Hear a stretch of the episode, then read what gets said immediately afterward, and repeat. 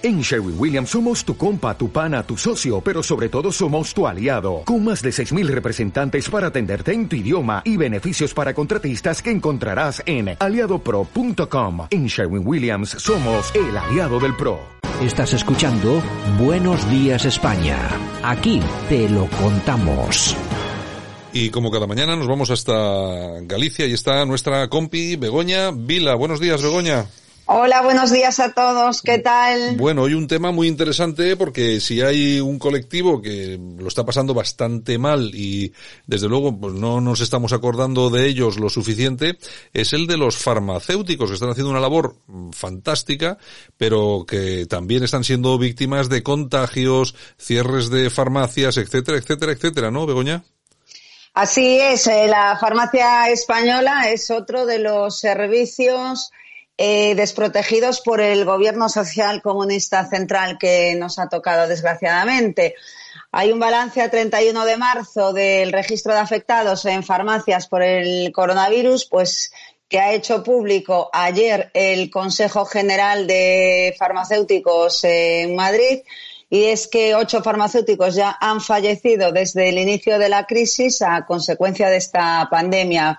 El Consejo General de Farmacéuticos insiste en que, claro, se extremen las precauciones en las 22.000 farmacias y que los ciudadanos, esto es muy importante, acudan a las farmacias cuando sea preciso. Además, solicita que se incluya, esto es importantísimo, a los farmacéuticos entre los profesionales sanitarios a los que se les realiza la prueba de detención del COVID-19, que a día de hoy no están incluidos. Hay 276 profesionales de las farmacias que están ingresados o guardando cuarentena. Hay 126 farmacias que tienen algún trabajador afectado y 57 de estos establecimientos sanitarios se han visto obligados a cerrar temporalmente. Además, como ya dijimos, ocho farmacéuticos han fallecido, seis de ellos en Madrid, uno en La Rioja y una farmacéutica en Ciudad Real. Estos son los primeros datos del registro de afectados por el COVID-19 que el Consejo General de Colegios de Farmacéuticos puso en marcha para conocer la, incidencia sobre las farmacias comunitarias, que son los establecimientos que conocemos, las farmacias de calle.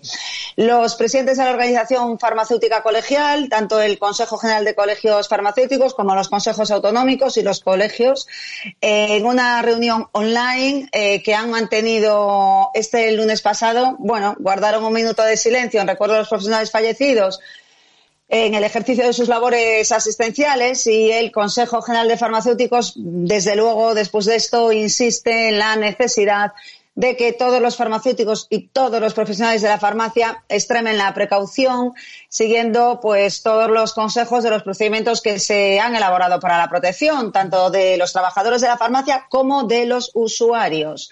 Además, recuerdan a los ciudadanos la necesidad de seguir los consejos de los farmacéuticos cuando acudan a las farmacias y hacerlo, esto es muy importante, solo en casos necesarios, porque me cuentan que cuando eh, empezó al principio el confinamiento, bueno, hasta iban a pedir cremas de protección solar, es decir, algo para salir de casa, ¿no? Y esto no puede ser. El presidente del Consejo General de Farmacéuticos, que es Jesús Aguilar, pues ha querido trasladar, pues lógicamente, las condolencias a las familias y a los amigos de los fallecidos y el deseo de que se recuperen todos los que están afectados. Y ha dicho, y abro comillas, insistimos en que los farmacéuticos como profesionales sanitarios más cercanos y accesibles han estado y están atendiendo a los ciudadanos antes de que fuesen a otros centros sanitarios o les fuese confirmado el contagio, que esto suele pasar. Antes de ir al médico suelen pasar por la, por la farmacia. Por este motivo, el presidente continúa diciendo, y abro comillas, recordemos la necesidad de implantar las máximas garantías de seguridad y de que los farmacéuticos cuenten con equipos de protección individuales, los famosos EPIs, eh, como ya lo ha trasladado el Consejo General de Farmacéuticos al Ministerio de Sanidad el pasado 13 de marzo, caso omiso, eso ya es cosecha mía porque se me consta que es caso omiso, y reiteramos, dice, justo al resto de los profesionales, tanto sanitarios, médicos, dentistas, enfermeros y veterinarios, el día 24 de marzo esa misma propuesta al Ministerio de Sanidad. En este sentido, el presidente del Consejo General de Farmacéuticos también ha insistido en la petición al Ministerio de Sanidad de que incluya a los farmacéuticos entre los profesionales sanitarios, como he dicho al principio, que eh, además de darle esos equipos de protección, pues le realicen las pruebas de detención del COVID, por como ya ocurre en algunas comunidades autónomas y que con el fin de garantizar el acceso al medicamento y a la prestación farmacéutica, los colegios de farmacéuticos están en conversación con las consejerías de las comunidades autónomas para implantar diversas soluciones.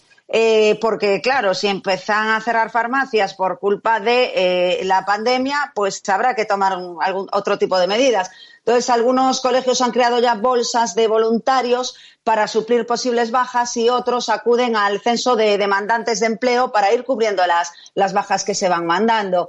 Porque, por ejemplo, pues mira, en una de las más afectadas, que es, eh, tengo aquí los datos, por ejemplo, Castilla y León, tiene 59 eh, profesionales de la farmacia ingresados, 14 en cuarentena y 7 farmacias cerradas. Y Madrid, por ejemplo, tiene 39 ingresados, 16 en personas en cuarentena y 20 farmacias cerradas. Madrid. Esto, esto Begoña, claro, aquí hay, aquí hay un tema que, del que no nos damos cuenta, claro. Eh, cuando comenzó todo esto de la pandemia, la gente que se encontraba mal, que parecía que tenía una gripe, en vez de irse al médico o tal, como todavía la, cosa no se conocía, pues iba como lo que hacemos todos. Cuando estamos un poco chunguillos, nos vamos al farmacéutico que siempre nos da alguna cosilla para tal.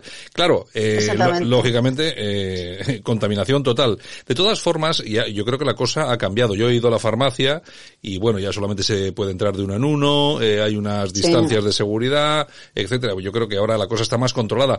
Pero claro, es que los farmacéuticos estaban en primera línea cuando no se conocía todavía el tema, claro, porque el enfermo aparecía allí, oiga, deme algo, claro exactamente. Ahora, desde luego, con todas estas eh, medidas y, sabiendo lo, que sabemos, las farmacias están preparadas con sus mamparas y sus equipos de, protección eh, comprados de manera individual, nunca cedidos ni por ninguna comunidad autónoma ni por eh, ningún gobierno.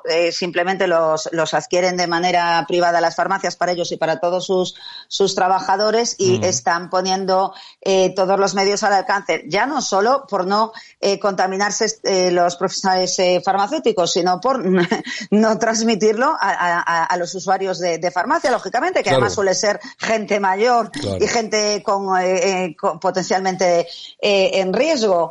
Y, ese, es otro, ese es otro tema, Goña, eso es cierto, que la gente, la gente mayor es la que va a las, a las, a las farmacias y también, y lógicamente el resto del público es el que de verdad tiene algún problema, que, necesita un medicamento, puede tener diabetes crónica, Así es, e, exactamente. O sea, el servicio de farmacia sigue, igual que los servicios médicos, siguen eh, funcionando con la normalidad y con las patologías que hay y que sigue habiendo. Ahora es época de alergias, eh, eh, tienen sus enfermedades crónicas, sus diabetes, su tensión, su tiroidismo, es decir, las enfermedades crónicas o agudas que, que, requiera cada usuario, con lo cual tienen que seguir yendo al centro de salud y tienen que seguir yendo a los hospitales y tienen que seguir yendo, yendo a las farmacias. El, problema de todo esto es que como se actuó tarde, como el gobierno mintió de, entrada y del principio, pues claro, eh, los profesionales en las farmacias, igual que, eh, en otros colectivos, pues hemos, eh, se han tomado las medidas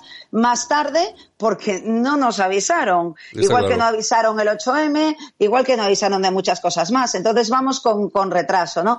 Y entonces el Consejo General de Farmacéuticas, efectivamente, después de estas desgraciadas bajas que se, que se han dado en el colectivo, bueno, eh, pues sí que instan al, al gobierno a, bueno, a incluir a los farmacéuticos dentro de los test de detección, que es muy importante y eh, bueno, pues que ayuden también en los equipos de protección individual, porque habrá farmacias que puedan acceder a ellos y habrá otras farmacias que, les, les cueste acceder, acceder a ellos, ¿no? Además son equipos que hay que cambiarlos, que hay que reciclarlos, que las mascarillas son de usar y tirar, que no las hay. Es decir, el, problema que también tienen todos los sanitarios en general. Y en esto se está luchando, esta es la noticia de hoy y bueno, y desde aquí pues ánimo a todos los que forman forman parte de la sanidad y todos los que forman parte de los servicios esenciales que están, que están abiertos y que están trabajando porque la vida eh, sigue. Hombre, está claro. Y sí, efectivamente, un colectivo en el que no habíamos pensado demasiado, el de las farmacias y los farmacéuticos. Pues nada, un saludo también para todos ellos. Begoña, hasta mañana. Venga, hasta mañana a todos. Adiós. Escuchas Buenos Días España. Aquí no nos callamos. En Sherwin Williams somos tu compa, tu pana, tu socio, pero sobre todo somos tu aliado, con más de 6.000 representantes para atenderte en tu idioma y beneficios para contratistas que encontrarás en aliadopro.com. En Sherwin Williams somos el aliado del PRO.